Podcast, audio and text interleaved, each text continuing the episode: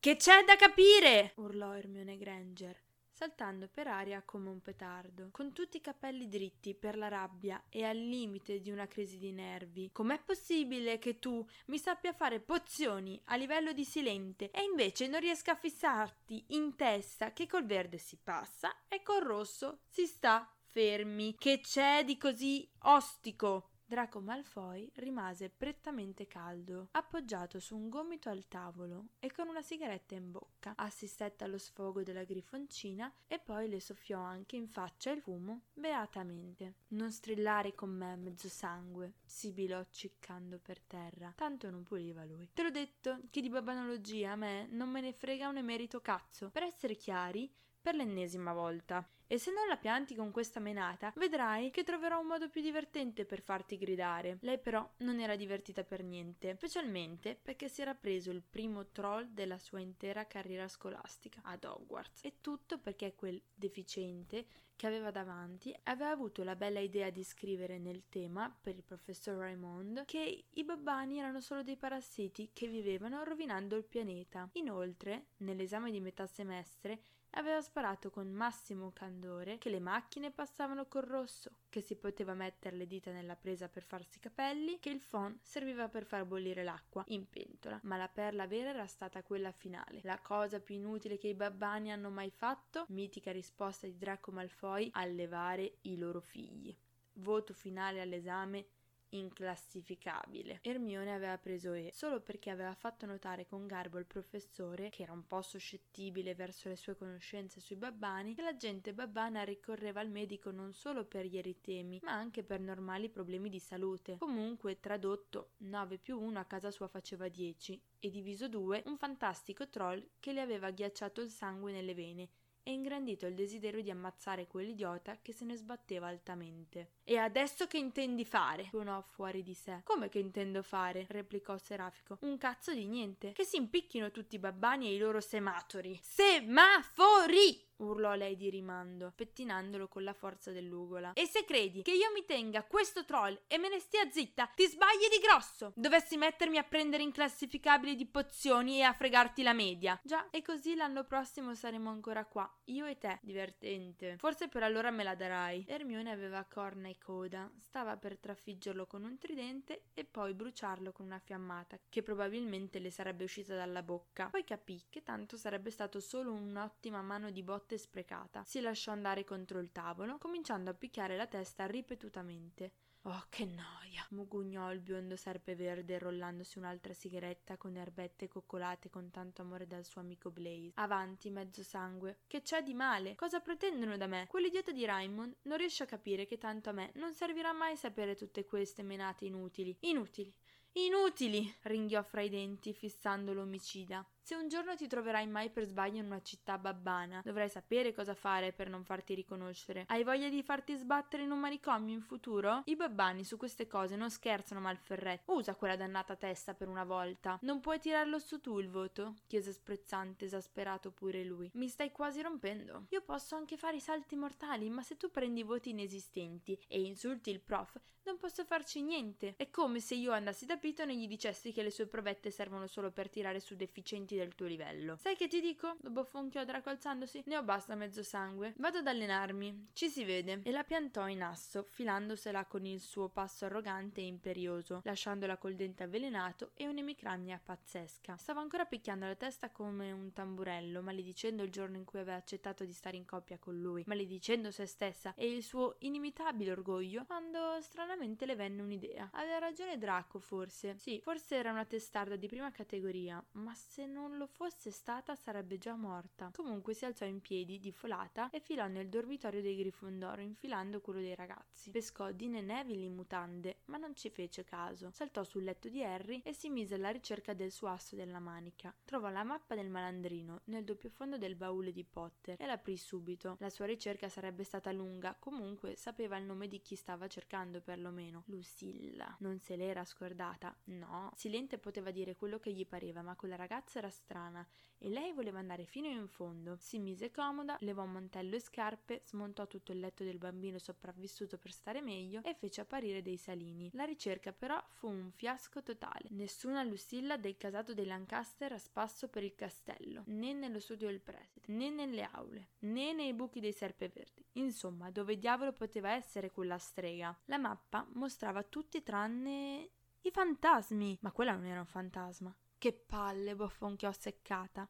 Ma tu guarda chi si rivede sul mio letto, cinguettò la voce del proprietario dalla porta. Hai intenzione di accettare la mia offerta di Halloween, Hermione? rise Harry mollando scopa e borsone a terra. Ma si può sapere che hai fatto? Tu guarda che casino, sembra ci sia passato un tornado. Oh, ne ha viste di peggio questo letto, cegliò lei chiudendo la mappa di scatto. Come sono andati gli allenamenti? Bene, il moro fissò di striscio la mappa del malandrino. Chi cercavi? Oh, Malferret, replicò pronta, disgustando Harry al cubo. Mi ha fatto prendere cinque di babbanologia e devo dargli delle lezioni di supporto. Gli serviranno almeno 150 ore per capire che per Londra i babbani non volano su scope né su tappeti. L'unica cosa che deve capire è di andare a fanculo frecciò Harry scuotendo il capo. Si tolse la felpa e la maglietta, restando a torso nudo, per cercare un cambio nel casino che la griffoncina aveva ammassato un po' ovunque. Comunque al campo di Quidditch sta allenando quello stronzo del suo cacciatore a rompere i coglioni come già fanno gli altri due. E mentre diceva quello, il porcellino di Elettra entrò sparato nella camera, infilandosi sotto il letto di Ron. Due secondi dopo entrò nella stanza tutto un corteo di Grifondoro alla ricerca disperata del maiale, compresa la Bailey, armata di retino. Intanto, quei due due, però, continuavano a ciarlare per i fatti loro, con gente che passava nel loro campo visivo in allegria urlando Prendete quel maiale! come se fossero stati un mattatoio. Ti ha fatto prendere un troll all'esame e si rifiuta di recuperare? bofonchiò Harry senza notare il porcellino che gli zompettava fra le caviglie. Fossi in te, gli ficcherei un altro ceffone. Hai un gancio eccezionale. Facendo a botte con quello non si risolve niente, sibilò seccata quando Neville, nel tentativo di afferrare il cosetto rosa, le franò addosso. L'unica maniera maniera è calargliela. Oh, ma certo, se vuoi sono disponibile pure io, sibilò sarcastico. Continuiamo a tenerlo nella bambagia, andiamo a vendere il culo tutti per far star comodo il suo. E si può sapere che diavolo fate con quel maiale? urlò bloccando il via vai. Non vedete che stiamo parlando? E capirai, sbottò Ron afferrando Pinky, il porcellino di Elettra prima che andasse a ficcarsi nei loro armadi. Stavate pontificando di prostituzione, o sbaglio? Sì, sto per mettere su un giro qua a scuola. È sempre stato il mio sogno fare il magnaccia, continuò Harry ironicamente. Comunque, e tornando a fissare Hermione, Fossi in te, gli farei capire chiaro e tondo che non ti può sputtanare la media per le sue fisime da snob.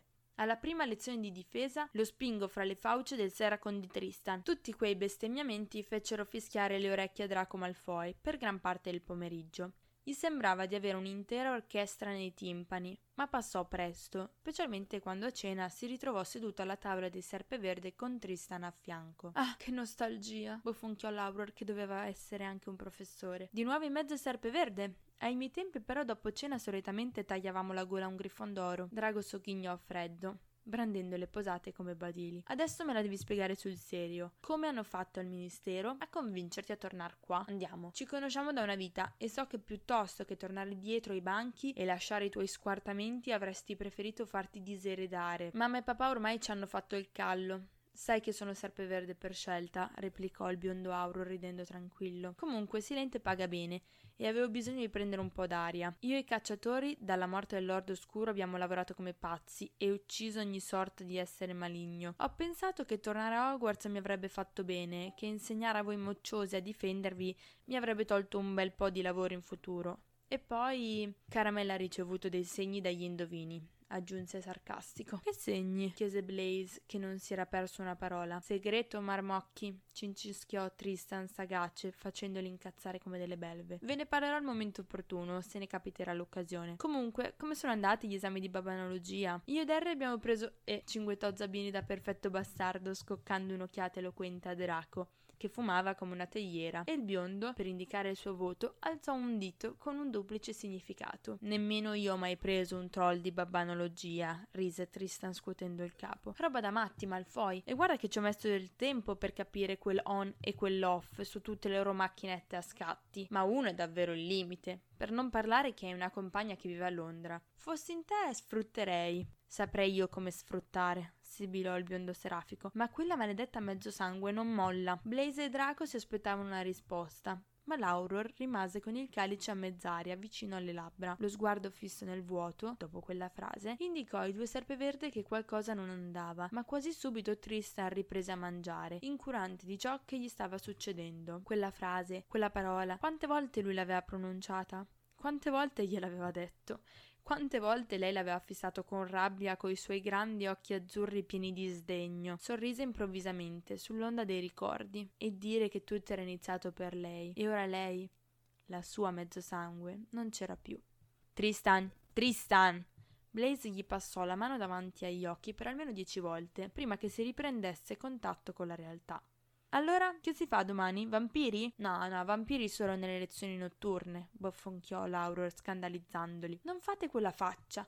Vi sottrarrò un paio d'ore di sonno e ve ne farò guadagnare un altro paio la mattina. Così potrò pultrire a letto pure io. Ma se fossi in te, Draco, mi metterei sotto con babbanologia. Raymond mi sa di uno che se vuole ti sega le palle fino alla tomba. E Piton non può continuare a pararti il tuo regale fondoschiena, sai? Senti chi parla, replicò iroso il biondastro. Ti hanno soprannominato il flagello quando eri qui. Sì, ma per le donne, sogghignò McKay. Ah, al diavolo tutto, bofonchiò Draco alla fine della cena. Io me ne vado a letto. Gli allenamenti mi hanno sfinito. Ci si vede domani mattina nelle sale duelli. E mollò Blaze nelle mani infide di Pansy e Lavinia, pronte a spolparsi il bel moretto, mentre Tristan finì la sua cena e decise di andare a fare due passi, o meglio, di andare un po' a caccia. Harry Potter quella sera era malinconico, almeno non era triste, ma sentiva qualcosa dentro che gli impediva di essere sereno di quella calma così inconsueta per lui. Inconsciamente forse non credeva ancora che fosse finalmente finita, una volta per tutte, o forse era lui che non voleva finirla. Forse i suoi ricordi e i suoi sentimenti che l'avevano tenuto a galla in tutti quegli anni ora cercavano di trascinarlo a fondo Voldemort era morto, ma allora perché continuava a sentirselo dentro? Come un veleno sottile, come una ferita che non si rimargina. Il Lord Oscuro gli era rimasto nella testa e nel cuore, ma qualcosa l'aveva fatto pensare in quei giorni. La sua cicatrice all'improvviso si era aperta e quello non poteva essere un buon segno, non lo era per niente. Per quei pensieri girovagava nel giardino a quell'ora di notte, col mantello di James cacciato sotto il giaccone. Si era seduto su una panchina di roccia a osservare il cielo, quando un rumore lo aveva attirato e da un cespuglio era uscito niente meno che un lupo, dal pelo insolitamente chiaro, quasi dorato. Era scattato in piedi, in tensione, ma il lupo si era rivelato presto un animagus, alquanto talentuoso. Che fa in giro a quest'ora Harry Potter? rise Tristan McKay riprendendo la sua forma umana. Oh, sei tu,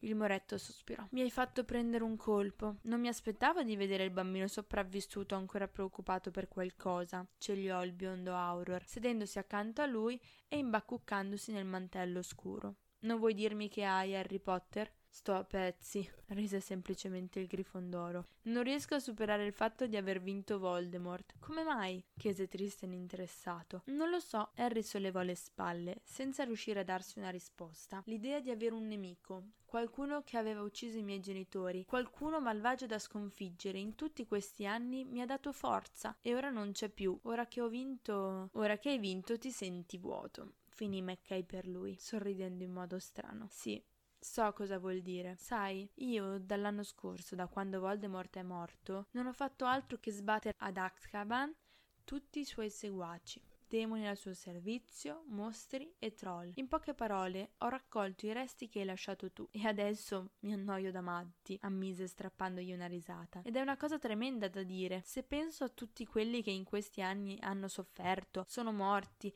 o sono finiti per soccombere, e ti dirò di peggio. Ora che la tua cicatrice si è rimessa a fare capricci, c'è un'energia nell'aria che avevo scordato. La senti, vero? Harry annui, dopo un attimo, abbassando lo sguardo. Mi sento in colpa. A volte non basta vincere per mettersi il cuore in pace, sussurrò il cacciatore fissando il vuoto a sua volta. A volte hai perso così tanto che per quanto tu possa diventare forte, abbattere nemici e conquistare il mondo, Niente può riportarti a quello che eri prima, devi accettarlo e scegliere di diventare qualcos'altro. Anche tu hai perso qualcuno?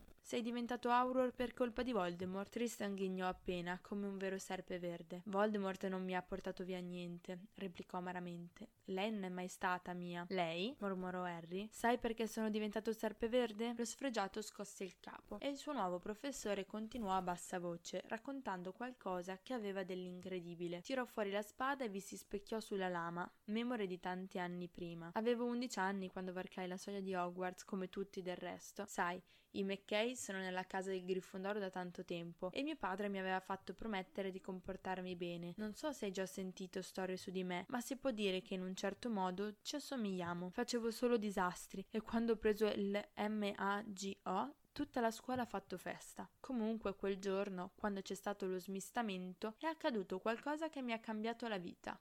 È da allora che la mia strada ha preso una piega diversa. Ti potrà sembrare stupido, ma tutto è successo per una mocciosetta che aveva 11 anni. Ma quando l'ho vista, sorrise ed Harry si stupì perché non aveva mai notato un tale sguardo innamorato se non nella foto dei suoi genitori. Beh, mi ha steso. Tutti i miei guai sono cominciati con quella donna. Aveva gli occhi azzurri e lunghi capelli scuri e aveva anche una gemella che si chiamava Lumia. Lumia finì nel Serpeverde, anche se venni dopo a sapere che la loro famiglia era sempre stata dei Griffondoro e anche la mia moccesetta alla fine venne smistata nel Serpeverde, dopo che il cappello parlante impiegò circa 15 minuti a decidere. E quando la vide al tavolo del Serpeverde, Qualcosa mi disse che dovevo andarci anch'io. Ho così chiesto al cappello di mettermi con loro. E beh, il resto è vago. Quando fummo al sesto anno cadde un grave incidente qua a Hogwarts. Si diceva che Voldemort era nei paraggi, che stava per risvegliarsi e che cercava eletti in grado di seguirlo. Una notte Lumia sparì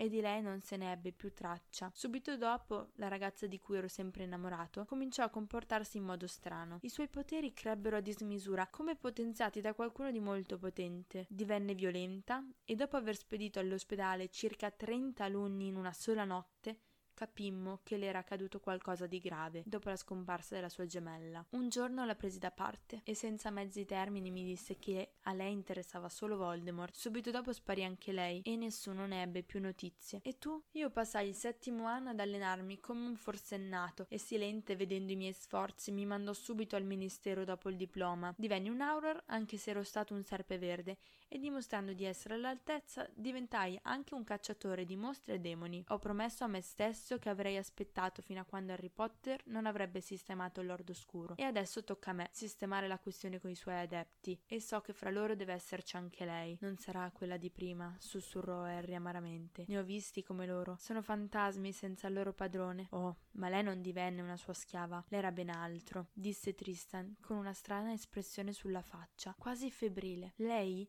fu ben più per Voldemort. Lei era potente, lei era a un altro livello. Come si chiamava? Lucilla Lancaster. La mattina dopo c'era un freddo fastidioso nell'aria che costrinse gli alunni a tenersi un maglione pesante sopra quello della divisa e sotto il mantello. L'aula di pozioni era tanto fredda che Piton, anima buona lui, acconsentì ad accendere il camino e permise anche di mettersi a ferro di cavallo coi banchi attorno al fuoco, col rischio però che Neville incendiasse tutto. Sostanzialmente fu una lezione tranquilla, anche se battevano i denti tutti quanti e le loro mani tremavano quando dovevano dosare le polverine nei calderoni. Finita la sua lezione, il capo della casa Serpeverde si diresse in sala professori, furibondo. Si può sapere che succede? borbottò seccato accostandosi alla McGranit. Questo freddo non è normale. Abbiamo già acceso tutti i camini della scuola. Presto i ragazzi cominceranno a fare dei falò con i loro libri. Brillante soluzione, prof, cinguettò Tristan entrando in quel momento, in abbigliamento babbano. Non è mai accaduta una cosa del genere, replicò Raymond, passando con le sue cartine di Londra e alcune foto del mondo dei non maghi. Gli incantesimi fatti stamattina dal professor Vicius non sono serviti a molto, vedo. Se mi deste ascolto andremo a ordinare delle stufe babbane. Sciocchezze, sbottò Piton sempre più scocciato. Sarà il caso di alimentare più spesso il fuoco e di rifare gli incantesimi caldofini ogni due ore. O i ragazzi dovranno tornare nei loro dormitori. Non credo che i serpeverde apprezzeranno, replicò McKay, andando a scaldarsi le mani davanti al camino. Con l'umidità che c'è nei sotterranei, il loro letto diventerà una bara ghiacciata. Se volete la mia opinione, non è normale una cosa simile. Questa scuola è sempre stata protetta dai venti gelidi di qualunque inverno. Non ti sembra vero di non poter ipotizzare la presenza di mostri, vero McKay? Boffocchiò Severus. Avanti. Sentiamo, cosa sarebbe questa volta?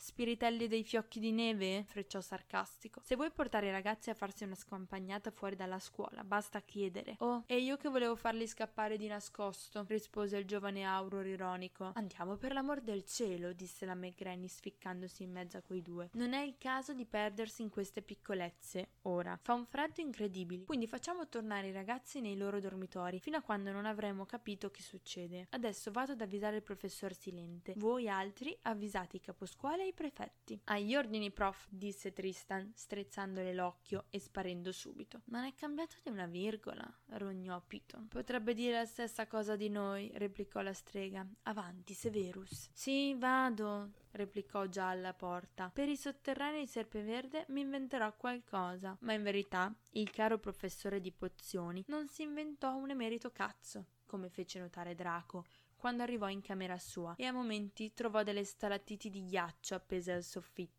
e lui che non reggeva l'umidità, figurarsi quel freddo bestiale. E avevano un bel dire a mettersi in settanta davanti al camino della saletta comune o a farsi su come involtini dentro alle coperte. Ridicolo! ringhiò pensi furente battendo i denti tutta infreddolita ma sempre saldamente incollata a Draco. Qua dentro si muore e fuori c'è solo una semplice tempesta che abbiamo visto già altri anni. Questa scuola casca a pezzi. Secondo me non è una semplice tempesta di neve mormorò Blaze infagottato in una felpa nel suo bomber e anche dentro un piumino questo freddo è troppo pungente non è normale sembra magico Draco accostato al camino perché era il più bello di tutti, scosse il capo scettico, anche se sapeva che qualcosa non funzionava davvero. Non dire sciocchezze, per favore. Questo freddo non ha niente di magico. È da qualche giorno che lo sento, replicò il moretto mentre il riverbero delle fiamme segnava i suoi occhi bluastri. Non ti capita di notte di sentire un respiro sul collo? È tremendo, ma non sono solo io. Ho chiesto in giro, è capitato a tutti e vedendo la faccia dei compagni, scettici, come loro solito, levò le mani in segno di resa. Ok, ok, fate come vi pare, ma qua non abbiamo abbastanza coperte. Vado a Grifondoro a chiedere se ce ne danno altre. Dove vai? urlò Not furente. Non voglio niente da quelli. Infatti andavo a chiederla per me cinguettò Blaze, sarcastico. E se qualcuno venisse a darmi una mano, vado a prendere anche altra legna, perché presto il nostro regale culo di serpi sarà sorgelato. Draco, muoviti! E io che c'entro? replicò il biondo. Non ci vado alla torre di quelli, neanche per vedere. Ma Blaze non finì, perché Malfoy si era già precipitato a tappargli la bocca, possibilmente per soffocarlo. Fuori dal loro dormitorio gliene disse di tutti i colori che Zabbini non si sbagliò ad ascoltare di striscio, neanche salendo le scale per Grifondoro. Salutò cortesemente la signora Grassa, che sorrise a lui e fece una smorfia orrenda a Draco. Poi picchiò un paio di volte contro la parete, pregando che sentissero. Non senti uno strano baccano? chiese Blaze dopo un po', visti gli schiamazzi che provenivano da dentro. Signora, mi sa dire cosa stanno facendo lì dentro? Si scaldano, replicò lei con vocetta acuta e fastidiosa. Ma non so bene come. Blaze picchiò ancora ripetutamente, quando il quadro si spalancò di scatto e Dean Thomas gli franò quasi addosso, ridacchiando come un ebete. Si rimise in piedi, ondeggiando come un boa, con sguardo un po' vacuo, ma sempre ridendo come un deficiente. Oh ragazzi, cinguettò, completamente ubriaco alle sei di pomeriggio. Guarda chi si vede! Tu sei Serpeverde, Blaze, amico mio! E gli dette una pacca sulla spalla, alitando in faccia mezzo quintale di burro birra. Vieni dentro, fratello, che brindiamo tutti insieme. Alla faccia dello scaldarsi, mugugnò Draco dietro a Zabini semidisgustato. Ma quelli sul serio non facevano altro che bere e fare festini, anche da loro in effetti, ma erano anche più composti. A Grifondoro invece erano sbronzi un giorno sì e l'altro anche. Thomas però si avvide anche di lui e dopo aver strabuzzato gli occhi si accorse che era Malfoy. Alzò la faccia con espressione saputa e poi Ma sì, più siamo e meglio è. Avanti, entrate! E prima che i due potessero dire che volevano solo delle coperte, vennero tirati per il collo della maglia, quasi strozzati e catapultati dentro un ambiente caldissimo. Forse perché erano in tanti, forse perché c'era un macello, forse perché il loro cammino era enorme. I Grifondoro erano tutti in maniche corte certi anche a torso nudo. Brutti bastardi, sibilò Draco che per la prima volta entrava nel covo nemico. Senti che caldo qua dentro. Senti che musica, cinguettò invece il suo miglior amico divertito. Sembra babbano. Oh, ma per favore, replicò il biondo irritato. Prendiamo quello che dobbiamo e andiamo via. Ma appena pronunciata la frase, un porcellino rosa gli sfrecciò in mezzo alle gambe, quasi sbarellandolo. Di seguito venne investito dal tornado Elettra, che una volta ripreso Pinky fu anche tanto gentile e accorta da andare a rimetterlo in piedi. Che bello avervi qua, tubò tutta contenta, sorridente e con quel maiale in braccio. Se cercate Harry è nel dormitorio dei ragazzi, da dove arriva la musica a tutto volume. Lui, Ron e la mia Hermione stanno ballando su un quadrato, ha detto lei, ma non ho capito che voleva dire. E se ne andò con la testa fra le nuvole, lasciando i due serpeverde abbastanza perplessi. Erano tutti amichevoli dentro dentro perché erano sbronzi o solo deficienti. Comunque Zabini si stava divertendo, visto come chiacchierava con tutti. Malfoy, da parte sua, si era solamente preparato a dovergli spaccare le gambe una volta usciti da quel covo d'ubriaconi, ma il moro non pareva essere del suo stesso avviso. Come aveva detto Elettra, si diresse sulle scale a sinistra, verso le stanze dei ragazzi, per cercare Potter, che era sempre l'anima delle feste. Non vorrai fermarti qui dentro, spero, tuonò Draco afferrando la metà scala. Io me ne voglio andare, ma disse questo queste parole prima di restare paralizzato davanti alla visione più bella che avesse mai visto. La musica che quasi spaccava i vetri, lui non la sentiva più, vedeva solo il riverbero del fuoco che si stagliava su di lei, bellissima, che ballava ridendo, dimenando i lunghi capelli per aria, lentamente, con dolcezza e foga al tempo stesso. Hermione Granger stava ballando su un cubo improvvisato, in mezzo a Ron Weasley ed Harry Potter. Erano un terzetto affiatato e quando scendeva uno gli altri due invitavano invitavano i loro compagni a seguire quel ritmo babbano che aveva incantato tutto il dormitorio. Potter però vide Blaze e sorridendo scese dal suo trono, per così dire, per andare a salutarlo. Una volta vicino però corrucciò la fronte. L'hai drogato quello per farlo entrare qua? sibilò rivolto a Draco. Sempre più spiritoso, sfregiato, replicò il biondo con una smorfia. È così che passi il tempo? Sì, anche se pensava venire a scaldare un po' il vostro dormitorio, frecciò il moretto bolendosi gli occhiali con aria serafica. Avevo giusto voglia di dar fuoco a qualcosa. Ragazzi, che ne dite di fare festa e spaccarvi le ossa dopo, eh? Cercò di placarli Blaze, che si era già preso un alcolico bello potente. In fondo, già che siamo qua, Draco, potremmo... Io qui non ci resto. Mi ci hai trascinato per prendere delle coperte, sibilò Malfoy rabbioso. Ma qualcosa disturbò di nuovo la sua visuale. Accidenti, si era impalato come un idiota per l'ennesima volta. La Granger aveva la maglietta annodata sopra l'ombelico e ballava da mangiarsela muovendosi in quei jeans che la fasciavano da matti. Harry si accorse che la fissava come un assetato nel deserto e così, senza tante storie, si mise in linea d'aria fra lui e la sua migliore amica, mollandogli in mano coperte e piumini che erano stati abbandonati sulle poltrone e l'avrebbe spedito fuori da lì con un missile alla calcagna se Elettra non fosse di nuovo arrivata a far danni. Si era precipitato addosso a Blaze e l'aveva invitato sul cubo con lei ed Hermione, che quando vide il suo amico rise ancora di più. Draco si accorse che teneva in mano una bottiglietta scura. Evidentemente era un po' brilla. La vide ballare, muovendo il bacino con una grazia fuori dal limite dell'umana resistenza. Basta, non poteva più guardare. Si girò su un fianco sinistro, restando praticamente con il viso verso Harry, che lo fissava di striscio, scuotendo il capo che è quell'espressione sarcastica. Che diavolo vuoi? sibilò Malfoy, furente. Da te?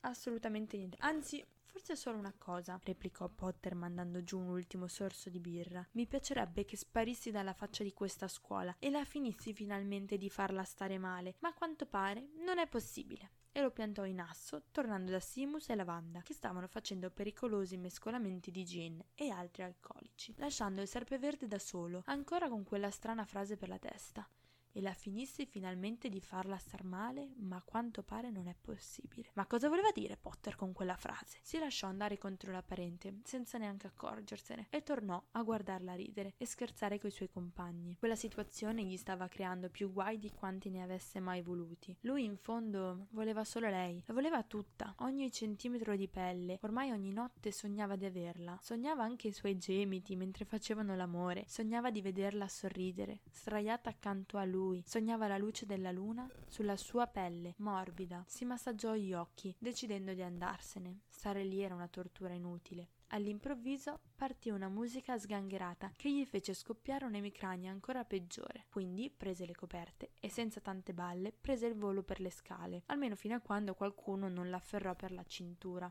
Strattonandolo. Un secondo dopo si ritrovò con Ermione incollata addosso, che lo teneva stretto per i passanti dei pantaloni. La fissò stralunato. Beh, che vuoi, mezzo sangue? Oh, ma vai già via? chiese lei, non molto stabile sulle sue gambe. Dai, vieni a ballare, ci stiamo divertendo. Io non ballo roba babbana. E secondo, non voglio stare qua, disse lapidario. E adesso me ne torno al mio dormitorio. Di a Blaze che l'aspettiamo più tardi. Ok.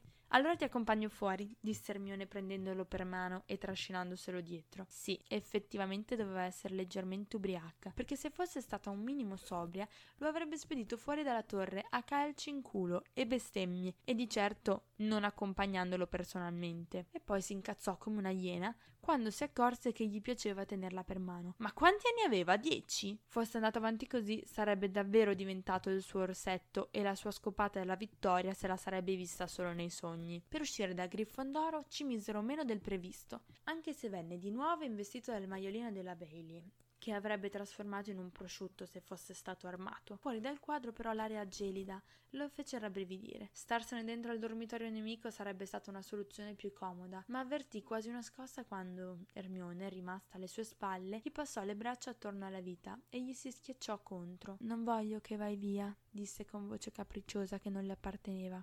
Draco si voltò un poco e capì che non connetteva, era proprio persa. Dai, mezzo sangue, mollami che fa freddo, tu sei svestita, torna dentro. La grifoncina non lo sentì neppure e continuò a tenerselo stretto, dondolando un poco sulle gambe. Forse non sarebbe stato valido visto come era conciata, ma quando mai la sfida era stata definita leale? si chiese sogghignando. Mollò le coperte e girandosi totalmente se la ritrovò ancora più incollata addosso, passandole le braccia attorno alla vita sottile. Era caldissima e lentamente alzò gli occhi dorati nei suoi, come per chiedere qualcosa. Vuoi che resti? chiese Draco, passandole delicatamente una mano sulla schiena. Davvero lo vuoi? Hermione annui, emettendo qualche mugolio soddisfatto per le carezze che le stava facendo. E il serpeverde pensò di nuovo a come sarebbe stato bello carezzarla a letto, sdraiati, e magari sentirla fare le fusa. Ma lei fece qualcosa di assai peggio, altro che sleale. Gli mollò un colpo basso in piena regola. Ehi, ehi, che fai? bofonchiò il biondo, ma la strega lentamente lo spinse contro la parete, senza che Malfoy capisse cosa volesse fargli. Ermione però non gli dette tempo di fare qualcosa per fermarla, perché un attimo dopo aveva la bocca incollata al collo candido di Draco, intenta a fargli il succhiotto migliore che avesse mai ricevuto. Durò parecchi minuti e lui rimase paralizzato senza riuscire a muovere un muscolo, se non il cuore che gli stava scoppiando letteralmente nel petto. E tremò, se ne vergognò come un ragazzino, quando una violenta scossa di brividi, alla fine, provò la sua reale citazione. Appena la grifoncina decise che per quella sera gliene aveva già fatte passare troppe, gli depositò un leggero bacio a fior di labbra, poi sparì dentro al quadro e la mattina dopo, sveglia per andare a lezione, non ricordava più nulla. Come souvenir della serata aveva solo un'emicrania bestiale che le martellava la testa. Postumi della svornia? Le chiese Blaze mentre giravano fuori dalle mura della scuola, in cerca delle erbette che aveva chiesto la professoressa Sprite al loro corso. Hai una faccia, Herm. Ah, lascia perdere, disse lei china fra la brina e le piante quasi morte a causa dell'inverno. Non ricordo niente di ieri sera, ma ho bevuto troppo, decisamente. Per non parlare del sogno indecente che ho fatto. Un sogno assurdo. Non era possibile che fosse vero. Ho fatto il record però, 12 bottiglie da mezzo litro. Chissà che fegato, borbottò Ron alle loro spalle, intento a sradicare. Comunque quando ti ubriachi uno potrebbe farti qualsiasi cosa. Sai dove si è svegliata stamattina Zabini? Nel letto di Elettra. Meglio nel suo che in quello di altri, sibilò Harry accanto al rossino. Malfoy, che stava un po' in disparte, ma aveva sentito benissimo, gli scoccò un'occhiataccia annodandosi meglio la sciarpa al collo. Ci mancava solo che la Granger vedesse che bel lavoro aveva fatto. Così tornò a farsi i fatti propri, visto che per lui zappare per sradicare proprio non esisteva. Si limitò ad attendere che avessero tutti finito, ma mentre rientravano cadde qualcosa di strano. E non era solo il freddo. Guardate! Lavanda Brown bloccò tutta la classe con la sua voce stupita. Lì, nella fontana! Grifondoro e Serpeverde rimasero spiazzati, anche i secondi questa volta, nel vedere un fenomeno stranissimo. Nel giardino della fontana tutto era coperto da brina e le altre piante erano morte, ma dei gigli bianchi stavano crescendo un po' ovunque, anche dentro dell'acqua ghiacciata. Hermione sgranò gli occhi e si voltò verso Malfoy, ma il biondo rimase con la sua espressione dura in viso, specialmente quando si accorse che Silente li guardava dal suo studio. Rimase per poco alla finestra, poi tirò nuovamente la tenda, ma a Draco quella situazione piaceva sempre meno. In quel momento uscì anche Tristan, avvolto nel suo lungo mantello bluastro. Osservò il fenomeno come intento a pensare a qualcosa, ma quando si voltò verso la classe pareva perfettamente tranquillo. Sorrise e li invitò a seguirlo nell'aula duelli. Grifondoro e Serpeverde, quando entrarono nella grande sala di pietra, videro che il palco era stato spostato di lato e che a terra era stato disegnato un pentacolo bianco per difesa contro eventuali incantesimi. Allora, gente, celiò McKay levandosi il mantello e mettendo via la bacchetta. Come vi avevo detto, intendo cominciare subito con la pratica. La teoria la facciamo sul campo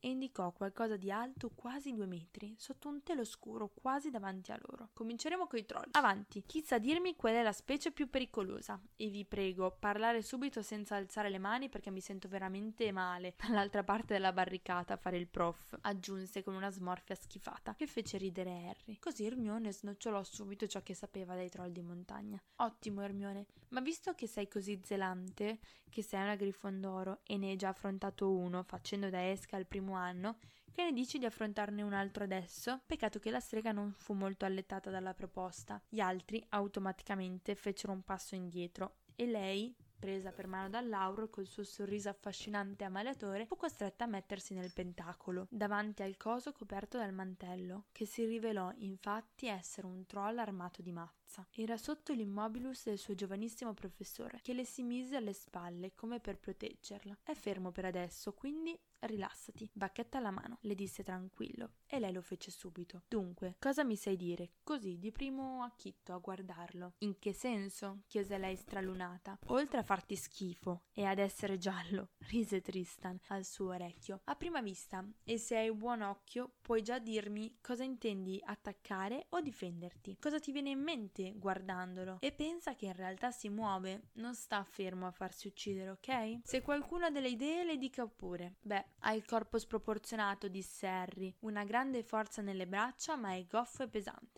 Ottimo, celiò Tristan, vedendo che le loro facce terrorizzate si stavano un po' distendendo. Avanti, non abbiate paura, dite quello che vi passa per la testa, tanto lo tengo ancora fermo. Direi che la sua unica arma, oltre alla forza nelle braccia, è quella clava, aggiunse Blaze, quindi bisognerebbe disarmarlo. Sì, ma una volta disarmato può ancora prendervi fra le grinfie e schiacciarvi come una noce, fece notare il professore, andando su e giù divertito dalla sua lezione. Non notate altro? Cosa attacchereste? E prima ancora, attacchereste o scappereste? E sentendoli tacere sogghignò. Ok, scappereste.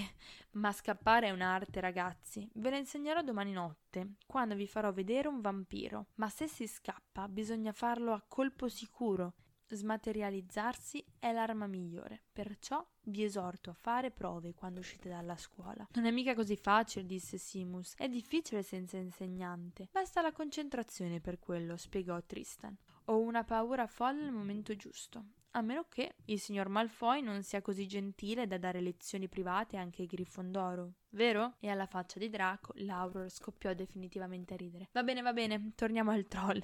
Dunque, abbiamo deciso che non scappiamo per il momento. Ermione, ma tu cosa faresti? Attacchi e ti sfinisci o sfinisci lui? Evito i suoi attacchi per qualche minuto. Si stanca facilmente, mormorò la grifoncina saltando a molla, sentendo il troppo emettere rischi sinistri. E poi quando è stanco lo disarmo e lo attacco a mia volta. Ti ricordo che la sua forza è solo fisica, scandì McKay. Saresti abbastanza forte per stenderlo con un incantesimo? le chiese pacato. Credi di farcela? Hermione Granger tacque, fissando sia il suo professore che il suo nemico. La testa, pensò di colpo. La testa del troll. Sì, ce la faccio, disse lapidaria. Fammi provare. Da sola? chiese Tristan. Non vuoi un compagno? No, faccio da sola, disse di nuovo, maledicendosi per non volere l'aiuto di nessuno. Quella volta sarebbe finita in infermeria sul serio, con il collo a pezzettini. Osservò le facce impaurite delle sue amiche, quelle sadiche della Parkinson e delle oche al suo seguito, più le arie disperate di Ron ed Harry, lei e la sua testa dura. Dimmi quando vuoi che lo liberi, disse Tristan sempre alle sue spalle, facendo allontanare tutti gli altri fino agli angoli del salone, compreso Draco, che non credeva per niente che fosse una buona idea lasciarla sola contro quel troll. Lei però sospirò un paio di volte, inspirò e alla fine annui verso l'Auror che dopo un attimo, con un gesto della testa, liberò il nemico dall'incantesimo. Al troll bastò un secondo, capito di essere libero, se ne uscì con un barrito dalla bocca, facendo subito indietreggiare Remione. Non farti incantare dai suoi versi, le disse Tristan pacato, con le braccia incrociate, di lato al pentacolo. Lo fa solo per spaventare l'avversario. Tu stai calma e cerca di evitare i suoi colpi. Fagli sprecare energie. E appena detto quello, il troll alzò subito la mazza mazza per aria per colpire la grifoncina. Fra le strile dei compagni, Ermione riuscì a scattare di lato, evitandola prontamente.